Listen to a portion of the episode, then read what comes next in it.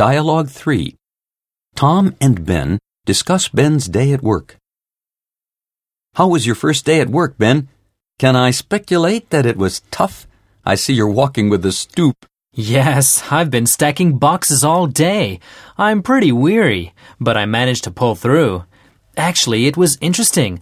I did cause a problem with a truck, not intentionally, of course, but the boss was unperturbed and said he would straighten it out. I'm sure you'll rebound by tomorrow. You've got lots of energy. One thing I do like is the lack of formality. People address each other by their first names. You do have to conform to a dress code, though.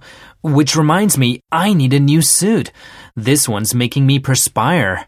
Suits are obtainable at the supermarket down the road if you don't mind bargain clothes. So what's next? Well, next week I will take part in an actual sales transaction, conditional on me putting in a good performance this week. Now I'm going to soak in a nice warm bath. See you later.